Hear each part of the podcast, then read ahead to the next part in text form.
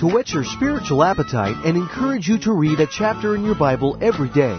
This is Chapter by Chapter with Pastor Sandy Adams of Calvary Chapel, Stone Mountain. 1 Thessalonians chapter 2 gives us a model for ministry. Every pastor should master this chapter. First, the minister is to be persistent in the face of persecution.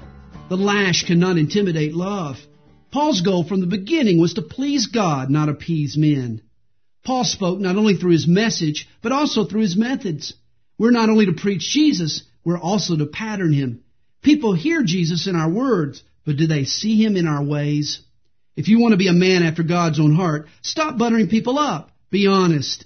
Never use the pulpit to pry money out of people's pockets. Shun the glory others try to shove your way. Never use your position to pressure God's people.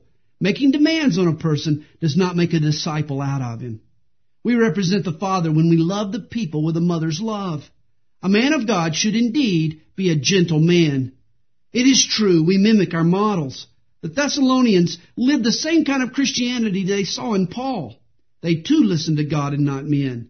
They were diligent to put Christ above convenience. Paul's crown was their salvation. He loved, he labored, he longed to see them eternally with the Lord. Such should be the passion of every pastor. This is chapter by chapter, and each day at this time, Pastor Sandy Adams will summarize for you a chapter in God's Word.